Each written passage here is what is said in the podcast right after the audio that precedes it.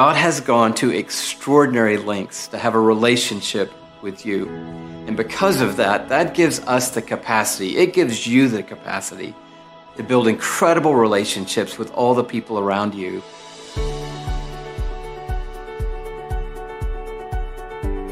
Hi, I'm Louie Giglio with Passion City Church, and I'm so excited to introduce you to Relatable, six week small group resource that's literally for everyone. Relationships are tricky.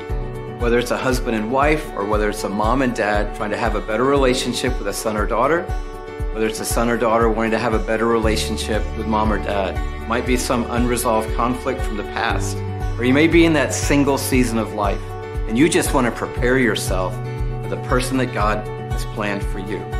Well, I believe as we're able to receive what God is giving us and continue to do that, it's going to affect our ability to have meaningful and successful relationships with all the people in our lives.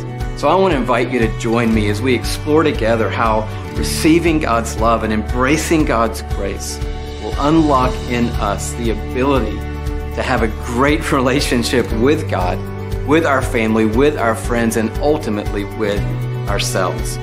So I hope to see you in Relatable.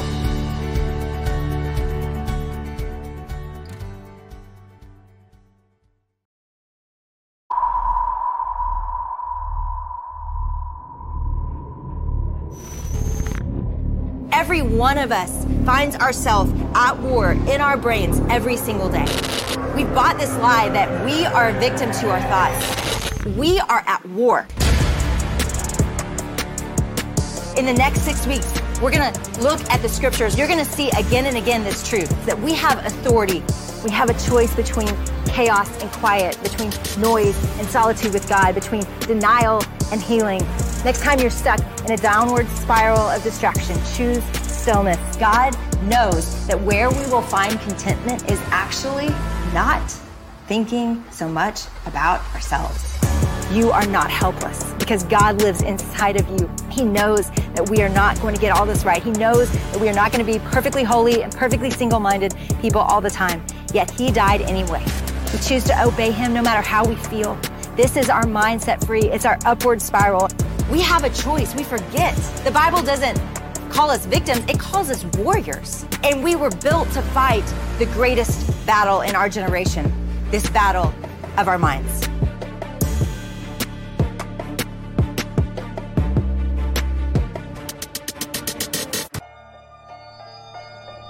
Judgment House is coming to your area. Don't miss your chance to experience Judgment House this year.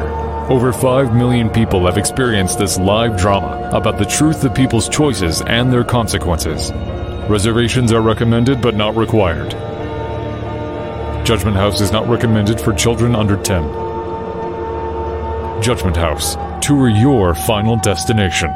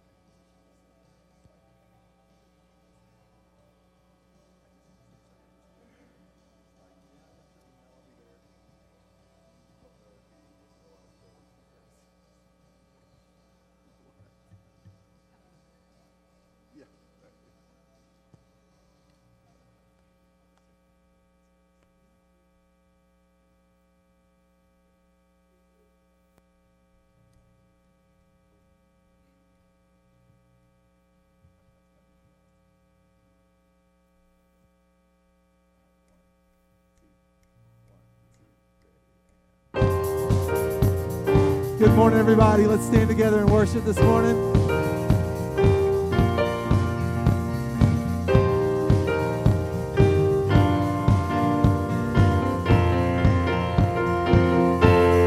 Giver of every breath I breathe, author of all eternity, giver of every perfect thing, to you be the glory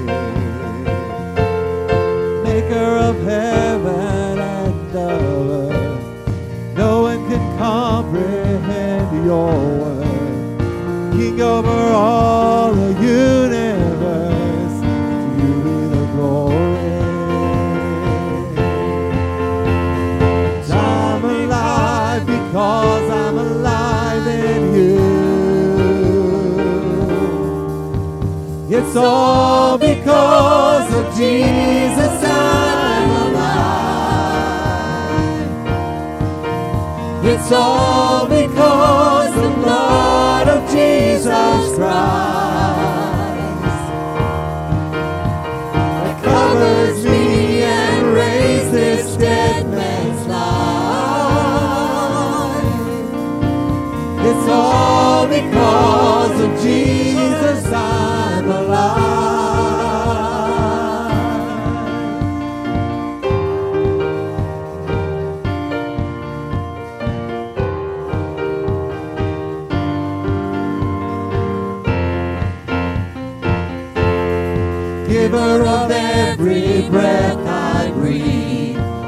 author of all eternity, giver of every perfect thing, to you be the glory. Maker of heaven and of earth, no one can comprehend your word, King over all the universe to you be the glory.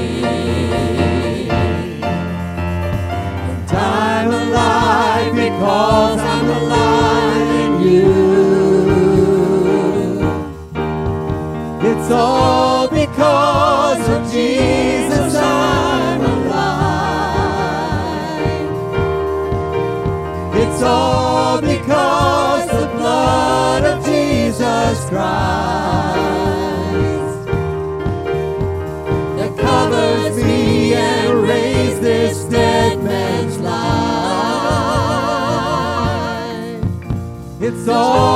Because of Jesus. Every sunrise sings your praise. The universe cries out your praise.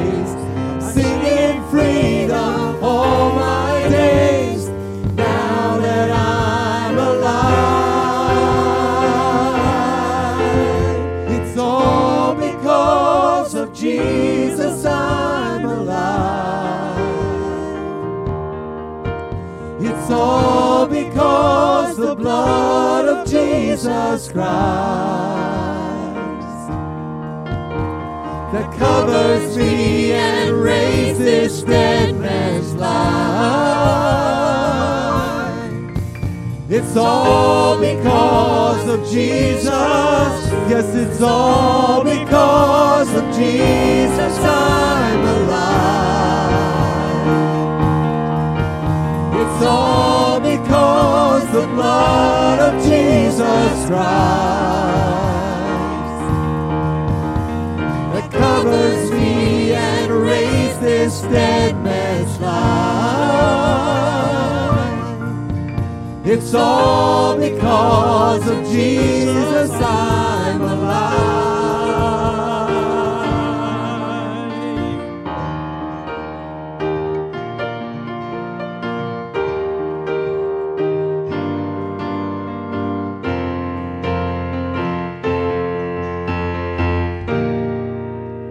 Certainly is amazing to see everybody this morning. I hope you're excited to be in worship and just to see what God wants to do and how the Holy Spirit is going to speak to your heart today. Just know that right now the Holy Spirit is already with us. We don't have to invite his presence as followers of Jesus Christ. If that's where you stand with him, you already have the Holy Spirit, and he is already prepared to teach you and show you his truth today. So I just invite you to remove distractions out of the way, get your hearts and your minds focused on Him and tune into what He wants to say to you because He will speak and He will change our lives today for sure. Um, as far as announcements go, you have a bulletin. Make sure you check out everything that's in there. There's lots of great things coming up um, in the life of our church right now um, as, we, as, we, get things rolling again and, and start to gather more and uh, have things, including great outreach events going on. Make sure that you know what's happening and you're informed so you can be connected and involved with those things um, as well.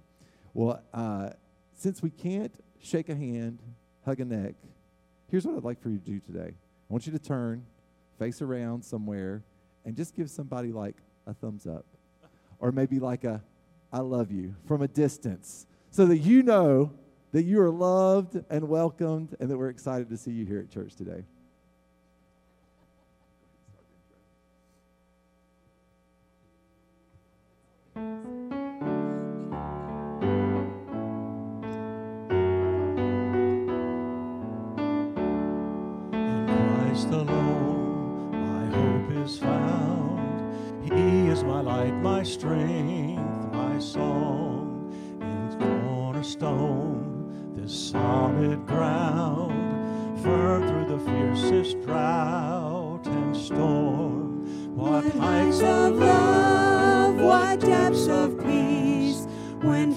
Are stilled, when striving cease, my comforter, my all in all, here in the love of Christ I stand. In Christ alone, who took on flesh, fullness of God in helpless babe, this gift of love righteousness, scorned by the ones he came to save. Till on that cross, as Jesus died, the wrath of God was satisfied. For every sin on him was laid. Here in the death of Christ I live.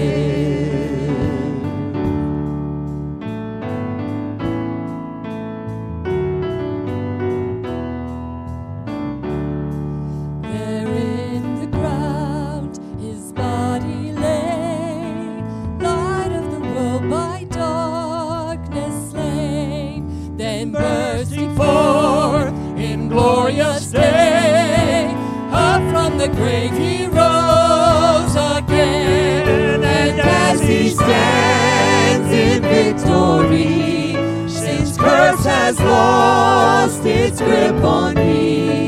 For I am his, and he is mine, bought with the precious blood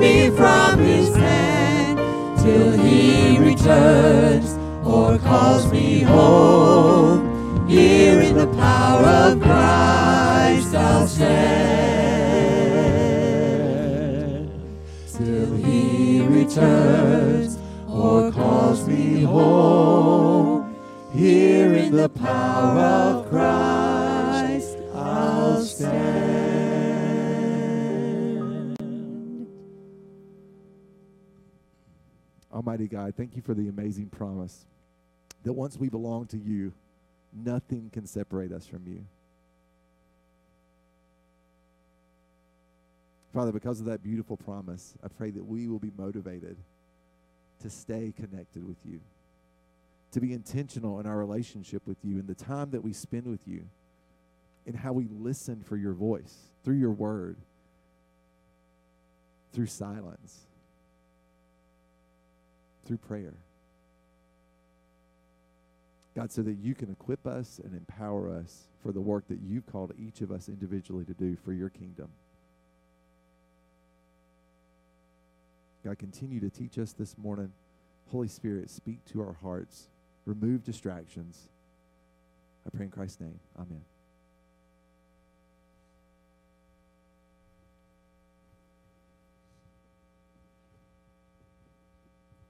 Well, good morning. It's good to see you this morning. A little chilly this morning, but it's good. Um, we've, I guess, we've officially entered into fall, and uh, this time of year we get to vote, don't we? You going to? Yeah, I guess so. So here's here's the deal. There is a, a box. I want the box. You have to give the box away. Oh, okay. All right, Vanna. Um, so this is the box. I can just hold it up higher. So this is the box for Operation Christmas Child voting. So you get to vote on which one of these different boxes over here, to my right, your left. Well done. Um, that that you like the best, and I and I guess you could you could qualify it in any way you want to, whether it's cuteness or sound effects or um, anything else you want to. But use this box to vote for one of those, and the winner of the votes that are collected from this ballot box um, get all the things that are in that basket. So, so um, I want to ask you to vote well, and you can vote for the adult box if you wish. Just a subliminal suggestion, um, and um, and we'll see what God does with Operation Christmas Child over the next several weeks. Um, packing party will be November fifteenth. Okay, got to fill them. All right, so that's so that's the deal. So would you open to the book of Ephesians? It's where we're at uh, during this season, talking about Ephesians as we go all the way up to Thanksgiving, and you know that um, Paul wrote this letter. Um, he wrote it to the church in this trade city of Ephesus of about 600,000 people. It was the location of the Temple of Artemis. And there's a, a picture on the screen of the Temple of Artemis. There it is. Um, now, it doesn't look like that today. Last week, you may have seen the, the picture of the ruins of that, but that's what it looked like in its heyday. Now, that's not, it, obviously, it's an artist rendering because nobody was there to take a picture.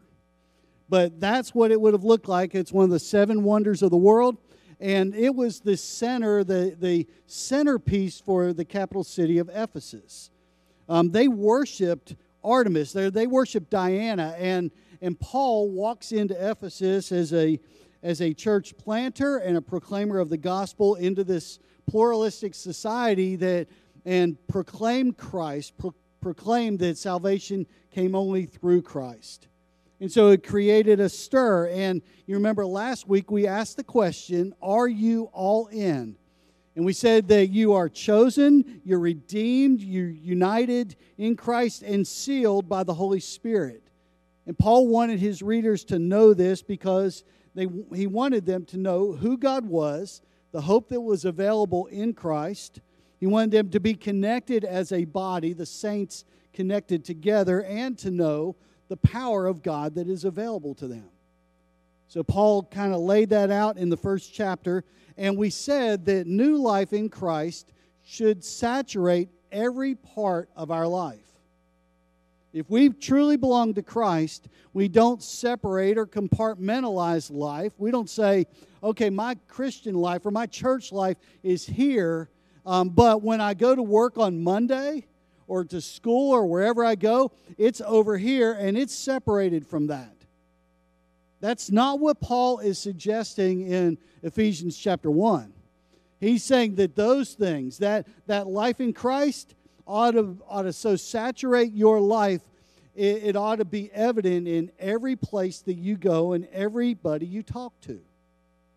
So that's what Paul is talking about here. And we, um, we purposefully skip the last couple verses of Ephesians chapter 1. I want to read those because Paul is going to set the stage for what is coming in the rest of his letter to this church. In chapter 1, verse 22, and, he, and Paul writes this He says, And he put all things under his feet, talking about Christ, who is above all rule in, with authority and power and dominion. He put all things under his feet and gave him his head over all things to the church, which is his body, the fullness of him who fills all in all. So we understand from this last part of this first chapter that Paul is setting this foundation for the church and the people of the church.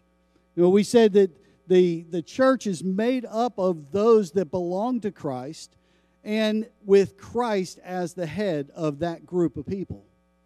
And when we take, take that into consideration, it, it means something to us. It, it is a, uh, what Paul is doing here is he's basically speaking against this worship of Artemis and Diana, and he's setting the stage for this idea of what the church looks like. And we like to vote. we and you may say, no, I don't like to vote. Uh, actually, we do. Um, we don't think about it as voting so much, but in this season, we talk about voting by mail, voting in person um, for, for presidents and, and senators and, and things like that. And so we may vote in a polling booth or a polling place, um, but we also vote with our wallet. And we vote with our checkbooks. We vote with our online presence. Uh, we vote in a lot of different ways. We vote with our voice, and we vote with our feet. And when was the last time you voted with your feet? You didn't like some something that some company did, and you decided my feet are not going to go there; they're going to go someplace else. You voted. It's a vote. And we all have these votes. And we have the same, same kind of thing when we talk about church. We vote in different ways in church. It's a different kind of vote because voting is influence. It's influence. And when we vote, we try to influence something. We influence to get our way or to make a statement. And, and I know for me, when I vote, that I've got to check a couple of things. I've got to check my motivation. You know, am I going to, in a parking lot because somebody cut me off, am I going to go um, just a little bit slower down the next aisle in front of them to make sure that my vote is heard? You know, there's, there's different ways to vote. And so I've got to check my motive, and, and it's, it's the idea of what is it at stake. And so there are ways that we vote in church. We talk about church vote when you think and this is where the motive check is. When you think your position or the amount of money you give gives you uh, or affords you some special privilege, then you're wrong. You don't get special privilege because you give more or because you hold a particular leadership position. The, the flip side of that is also true. When, when um, you use the threat of leaving a church or a ministry, or holding back on giving, what the Bible says is your tithe. When you hold back, you are voting. And it's wrong. You may say, Well, I don't like what you just said. Argue with God. Because what, what we talk about when we talk about um, making those kind of statements, I'm not going to give because I disagree with something, or I'm going to leave the church because I disagree with something, or I'm just not going to show up because I disagree with something what you're doing is you're saying, I want to be in charge of the church and you usurp the authority that is set out, as Paul writes, the authority of Christ as head over the church. You're saying, I want authority. I want to be in charge. And if I can be in charge by my vote, by not giving or walking or threatening or whatever it happens to be, or by using my influence a certain way, then I'm saying that my vote or my authority or my position is more important than what Christ is, what his authority is. And so if we attempt to usurp the authority of Christ with our own authority, it is sin and it requires repentance. It's not optional, it requires repentance. Now, we vote because we want to gain advantage. I watched a little, a little bit of football yesterday, and, and there were some things that I didn't like, and there were some other things I like. Like, I know that one of our church members or, or a family of our church members were ecstatic last night at the end of this game between two teams that wore red and or crimson and red. Uh, um, I also know that there was there was a group of people that were upset and probably disheartened by that game. And and you could look at it and it's as if in the second half of that game as Alabama is taking control over Georgia that the, the field was slanted. We talk about a field being slanted, it's about the, the idea of advantage. When I was growing up, we played on fields that were slanted. And, and you would always go, hey, can we switch sides now? Because I want the same advantage that you've had for this amount of this amount of plays or this amount of our game. And we look for that advantage. We want the field to be slanted our direction. And when we look at Ephesians chapter 2, we're going to realize that we're not talking about a slanted field. The, the, the playing field is leveled at the foot of the cross. It's different than being on a football field and having it slanted. It's different than thinking I get an advantage because of giving or threatening or whatever it happens to be. Ephesians 2 sets all things in a place for us to understand who we are in Christ and what our role is in the church. Ephesians chapter 2, starting at verse 1 says this And you were dead in the trespasses and sins in which you once walked, following the course of this world, following the prince of the power of the air, the spirit that is now at work in the sons of disobedience, among whom we all once lived in the passions of our flesh, carrying out the desires of the body and the mind, and were by nature children of wrath like the rest of mankind. Now, that's a mouthful. But Paul breaks it down for us and, and he says this He says, um, You have an incriminating past. We all have an incriminating past. He describes us as dead. You realize that the people that are dead have very little influence. Now, they may have said something that we hold on to, some quote, or or they've done something that has influenced us but but they cannot in the present get up out of a grave and begin to speak. I mean you can walk out in that cemetery this morning if you want to and go out there and my guess is that nobody's going to pop up and start telling you something. In fact i'm pretty sure Paul describes us as dead, lifeless, having no influence, and he talks about it in terms of being dead in our trespasses and sin. It's a condition in which we were. It's a pattern. First thing is it's it's a pattern that we walk. It's following the course, the course of this world. And what is the course of this world? What does the world tell us about what we are and who we are? Well, the world tells us that we have to match up or live up to what our neighbor is, or we have to live up to this particular image, or we need to be this this way politically or whatever it happens to be. The world is going to have an opinion on how you ought to live life. And what Paul's laying out for us, he says, You're dead in your trespasses, and you once walked according to this pattern, where you followed what the world says as opposed to Christ. And so there's a pattern that you followed under the power of the prince of this world. And the prince of this world and the pattern of life that we're in under sin and trespasses means that we sought out things according to our own pride, our inward desires versus an outward push, and the idea of entitlement. You say, man, you're sure full of good news this morning. We'll get there. But in this particular thing, we're talking about this pattern that we were in under the power of Satan, and it still exists. I probably don't even need to tell you that. All you have to do is watch about 30 minutes of any news channel, and you'll realize that Satan still has a hold. There's a presence that existed. This idea of once walked or once lived in a, in a way, the New American Standard says formerly walked, it means that something is turned upside down.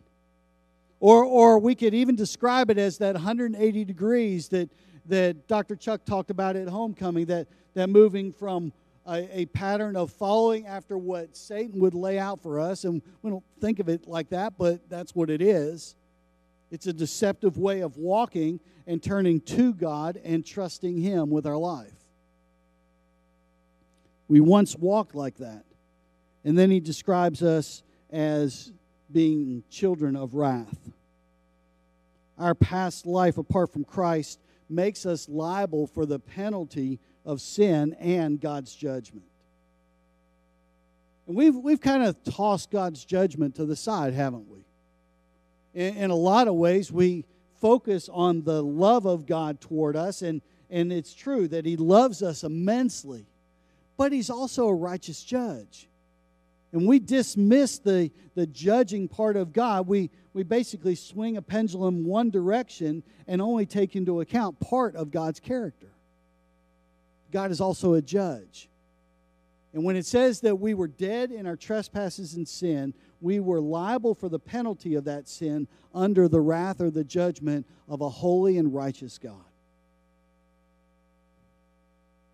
Romans 1 talks about this revealing of God, but no recognition of God. And you can look that up. And then Hebrews 9:27 says, "It is appointed for man once to die, and then the judgment." The judgment is basically a decision, a decision on a holy God's part about you, and about me, and about our neighbors, and about everyone that we live around. We were dead and doomed. The second point for us this morning, as we get a little further into this, um, is that we have an impressive potential. An impressive potential. Verse 4 says, God, but God being rich in mercy because of the great love with which he loved us, even when we were dead in our trespasses, made us alive together with Christ. By grace you've been saved, and raised us up with him and, and seated us with him in the heavenly places in Christ Jesus so that in the coming ages he might show the immeasurable riches of his grace in kindness toward us in Christ Jesus. And then these verses that we're really familiar with For by grace you've been saved through faith, and this is not your own doing, it is the gift of God, not a result of works, so that no one may boast. For we are his workmanship, created in Christ Jesus for good works, which God prepared before him, before God prepared beforehand that we should walk in them. So the second part is that we have an impressive potential. Um, I went back just as part of getting ready for this. You think this is kind of strange, but I pulled out my high school yearbook. Now, how many of you still have your high school yearbook? You know where it's at. Okay, there are a lot of things in your high school yearbook that if you went back and looked at it, you go, I, I don't remember that. Or, um, or that's a surprise. Um, there is no place in my high school yearbook where it lists my name and says um, that this is the potential for this person. It doesn't say, um, we think Bob is going to be best at, or, or any of those kind of things. Um, no one ever wrote that, that, that it's likely that I would be a pastor. In fact, if you knew me when in, in high school, that would have been probably the last thing that you would have written in that yearbook. And, and yet, uh, you know, and I don't even show Deb my yearbook. The, um, there's things in there that I just don't need to see again. It's none of that least likely stuff. But when we talk about potential in Christ, it's different. God writes a different story than we may have written in our own yearbook. God writes a story of incredible potential. It's, it's God is rich in mercy and his love toward us. And he moved us from death to life with Christ. That's that power of the resurrection applied to our lives. So when we were dead and lost and doomed in our in our sins and trespasses, God took us and gave us great potential in Christ when he applied the power of the resurrection to us and sealed us with the Holy Spirit. You remember the line from the song we just did? No, no power of hell, no scheme of man can ever pluck me from his hand. That's the idea that, that we have when we are in Christ and have the potential that we find in him. When God applies mercy to a life, it is worthy of celebration. And so we could we could go into this um, even further, talking about this grace that's been applied, and realize that we don't earn that. We, there's nothing that we can do to earn God's favor or His mercy. God gives us that. It's a gift of God. So when we were dead, when we didn't deserve anything, God bestowed on us His grace and mercy. It says that while we were yet sinners, Christ died for us. So this is this whole idea of being once dead, now alive, brings, brings into play some things about how we ought to live life. It brings the, the idea that we should value human life. You see, because I'm no greater than Wayne, Wayne's no greater than me, and we could go around the room and say the same thing. We were all dead in our trespasses, we've been brought alive in Christ. And yet we could say the same thing for anybody that we run into today, whether it's in church or out of church. And so we value every human life. We value that baby born there, that baby in the womb. And so we oppose abortion. We value life in the streets. We oppose oppression and racism and disrespect. And we must live in the recognition that all men are created equal and there is no dividing wall. You say, where are you getting that? Well, let's go a little bit further into Ephesians chapter 2. The third point in the outline this morning is we have an inspiring path. Look what it says in, in chapter 2, starting at verse 13. But now in Christ, and this is going to be a memory verse for you, but now in Christ Jesus, you who were once far off have been brought near by the blood of Christ. For he himself is our peace, who has made us both one and has broken down in his flesh the dividing wall of hostility by abolishing the law of the commandments expressed in ordinances, that he might create in himself one new man in place of the two, so making peace and might reconcile us both to God in one body through the cross, thereby killing the hostility. So we could just stop right there for a second because he's talking about this difference between being circumcised and uncircumcised, being Jewish or Gentile. And he's saying he's bringing it all together. And it says in verse 17, And he came and preached peace to you who were far off, and peace to those who were near. For through him we both have access in one spirit to the Father. So then, you are no longer strangers and aliens, but you are fellow citizens with the saints and members of the household of God. So when somebody accepts Christ, are they any less a person in the kingdom of God? No, they're the same. Exactly the same. So it doesn't really matter in church whether you're giving a lot or giving a little with respects to your life in Christ and your citizenship. Now, it does affect your obedience, but it doesn't affect that relationship as far as being saved and secure in the Holy, by the Holy Spirit in the body of Christ. It says here that Jesus is our peace. He's our peace. He's our reference point. And so, if Jesus is our peace and he becomes that reference point, he lays out for us the pattern in which we should live. So, it's no longer according to the pattern of this world, it's according to the pattern of Christ. So, when we look at Jesus' example, how should we live? How, how should we conduct ourselves? Not only is he our peace, he's our power. He breaks down the walls that divide. See, there's no possibility of sustained peace between people of different races, ideologies, or priorities apart from the power of Jesus Christ applied to their lives.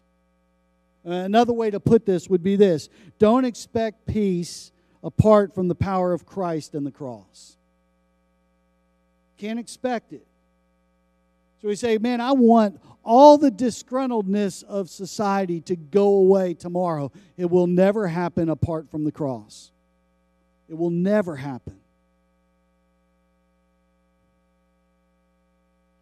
He also provides permanence or new citizenship. You see, if we are citizens of, of heaven, if that's our, our place that we're going when we die because of our relationship with Jesus Christ, we live by a different set of rules. You say, what do you mean we live by a different set of rules? We have to follow all the laws. Yeah, we ought to follow all the, all the laws and then go a step further. We've been bought by the blood of Christ, and our lives ought to exemplify who we are in Christ. Our standard is higher. Eternity, it's an eternity influence standard. It's the way we vote, because voting is influence.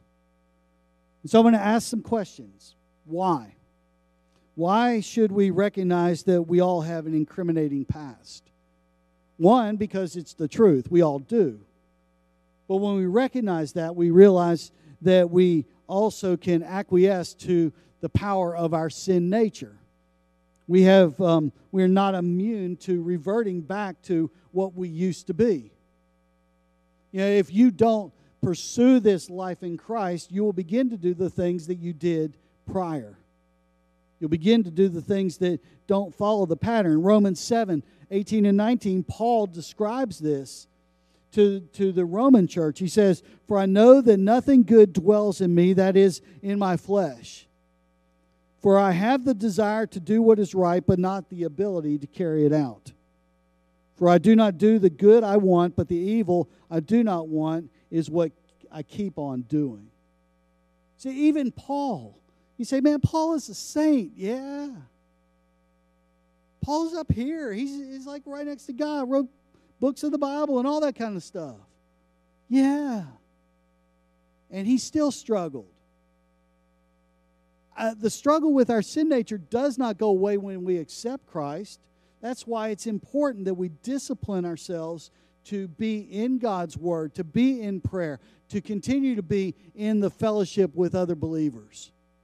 Is because we can so easily revert to that which we know as a pattern in our life before Christ. And the second question why should I recognize the impressive potential for my life and the lives of others? Because if we don't recognize the potential, we can easily get into uh, a victim's mentality. We can begin to think that everything that happens to me is the cause, is the cause of my issue. Or, or that somebody else has placed something on me that keeps me from pursuing what I need to pursue. We recognize that we have potential when we surrender our life to Christ. We, we see some hope in that. Third thing is why bother consideration of an inspired path? Because it is the hope in Christ and the ultimate victory through Christ that we can, we can survive and that we can have a positive attitude about what's coming next. We spend all our time watching CNN, MSNBC, and Fox. We'll be depressed. And it'll lead to depre- depressive kind of conversations. And so we look at God's Word and we say, there's hope because of Christ. There's no hope in the politicians that we're looking at right now. There's no hope in, in some kind of um, justice approval or law that's written or stimulus package. There's no hope in that. The only hope that really exists is the hope that, uh, that applies through Christ. So, what do we do? For us, if voting is influence, we have to vote with our lives, and we vote this way. First thing we do is we compare how we live now with how we lived before Christ. Now, it's an evaluation. We know that. It's really the first point. When you give your testimony, you talk about what my life was like before Christ. When uh, before I knew Christ, my life was a mess. The yearbook kind of shows that. Well, my life was a mess. And, and I did things that, you know, if I, if I kind of listed out the things that I did before Christ, you go, oh my. Don't, we, we don't even want to talk to you. And, and a lot of us would have those kind of stories of life before Christ. And if I want to guard from reverting back to the pattern of my old life, then I need to continually keep it in check. And so the first point uh, of this is to evaluate. Evaluation keeps the direction of your life in check. Second thing is to, to reject the idea that God is political, racist, or aligned with those who are. Choosing sides on behalf of God assumes God might willingly violate his character. So think about that for just a second. Because God's, God's going to guard his own character and holiness. And he's not going to align with any anyone who is on the opposite end of uh, on the opposite side of what his character is. So God will not willingly violate his own character. God is neither red nor blue. God is God. Third thing is to help others know that the, that the church or this church and an encounter with you is a safe place to have conversations about faith issues. People are skeptical of organizations and people that by perception, and hear this because it may not even necessarily be true, but by perception align with a political party. I understand that that puts us in a great in a great place of tension. But I want to tell you that even in this room, we not, may not agree politically across the board. We may agree on certain things. We may say, because I recognize the value of human life in the womb, that I'm going to be against abortion. But we may have very different views about immigration. We may have very different views about how much should be in some stimulus package that'll be presented to, to, um, to the country and how that's supposed to be divvied up uh, among the nation. We may have very different views of that. We may have different views of how our president tweets. We may not. But there's, we could have all kinds of different views. But what the, the perception of those that are not in Christ need to see the church as those that represent Christ more than we represent a political party or a particular viewpoint. It's only then can you have those conversations about faith issues. So people are skeptical of organizations that by perception pick sides. So what's a, the how do we conclude? Well, first thing is we have a responsibility, responsibility to vote. And I would encourage you to vote. I would encourage you to vote once, because I'm pretty sure it's illegal if you vote twice. So vote once, vote soon, pray hard, because voting is influence. There's four things I want you to remember about voting. And I'm trying to make this really easy. So we're going to use the acrostic vote. The V is going to stand for value victory in Christ. Value victory in Christ. Remember what Paul said you were dead in your trespasses, you've been made alive in Christ, you've been sealed in Christ. And so we value victory in Christ because when I read the end of this book, it has nothing to do with Republican, Democrat, or a nation. It all has to do with bringing glory to, the, to Jesus Christ and God the Father. So, value victory in Christ. The second thing is the O, offer words of encouragement to others. Just find a way to offer words of encouragement to somebody. The third thing, the T, tell others of your hope in Jesus. I'm pretty sure it's not as important to tell of your hope in Trump or Biden or, or any of the other characters that will show up on the ballot. It's most important that you tell others about your hope in Jesus, because that's where true hope is. Then the E is exceed the expectations of the world. Exceed the expectations of the world. See, those that don't know Christ expect you to do certain things. Uh, they, they expect way more of those that claim to know Christ than those that don't. And they expect you to live an exemplary life, and their life may be in shambles. But we all are in this together, and we all struggle with different pieces. It's like the, the class that's going to begin in November called Relatable. We all struggle in relationships. So we talk about relationships, that's, that's an area that we could all use help in, yet we want to appear as if we've got it all together.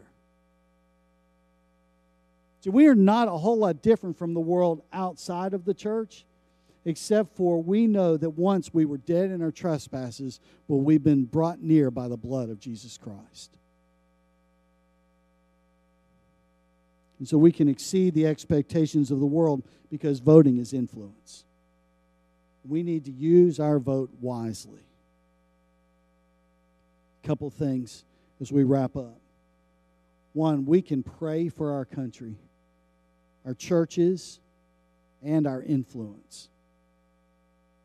Because you have influence.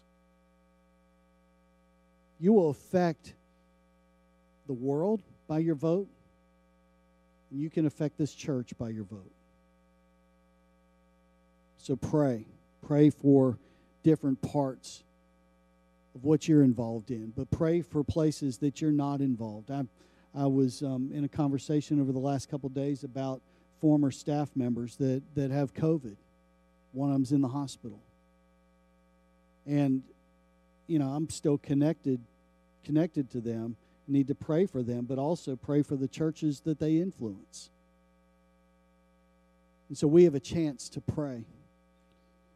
And then we also have the blessing of being able to um, influence those around us and share with them the hope that, that we have because we're removed from the penalty, the liability, if you will, of the wrath of God the penalty of our sin because of what Jesus did. So if you're in here and you don't know Jesus Christ, today would be a great day to invite him in and experience the freedom that comes in trusting Christ as Savior. See, it's a way to vote. And I want to encourage you to vote. So let's pray. And um, when we're done praying, this altar will be open. I would encourage you to come and pray for our country, pray for our churches, pray for people that you know. And just ask God to do a work. And then I'll be here at the front if you would like to receive Jesus Christ as your Savior. Want to give you the opportunity to say, "Hey, I want to I want to know more about what it means to have a relationship with Christ." So let's pray. Father, we thank you for our time this morning. We thank you for Paul's um, Paul's writing in this chapter that reminds us that you are in charge of the church and we are adopted into your body, into your family. Out of the wrath and penalty of our own sin and the pattern that we were in before, you brought us close to you and allowed us to have a new kind of citizenship. And so, Father, as we celebrate that, we also realize that, that the world around us appears to be crumbling as this nation struggles. And so, Father, we come before you realize, realizing and recognizing that you are our only hope. And so, God, we ask that you would do a work. We thank you for this time. Continue to speak to us even during this time of commitment. We pray in Jesus' name. Amen. Would you stand? And as God leads you, this altar will be open, and I'll be down front if anybody wants to receive Christ as Savior this morning.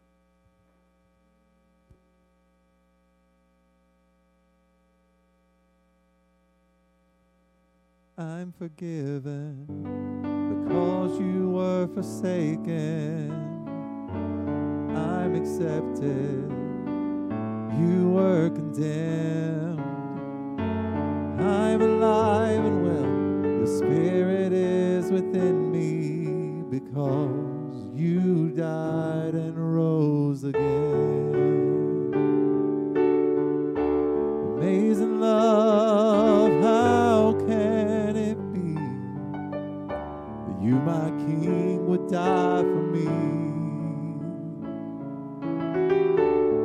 Amazing love, I know it's true.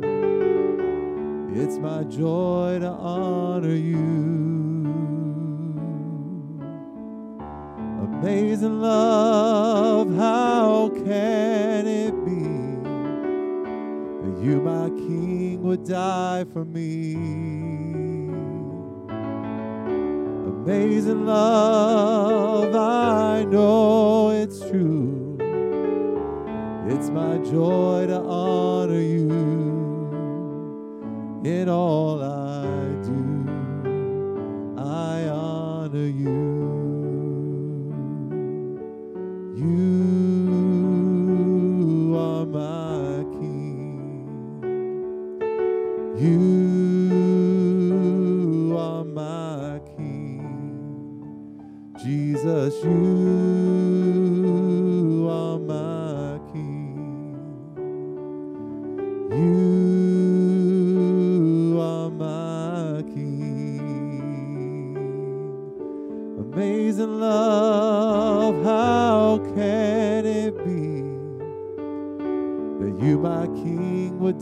die for me?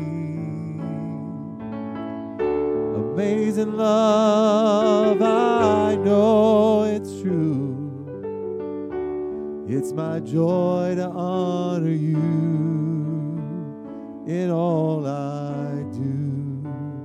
I honor you.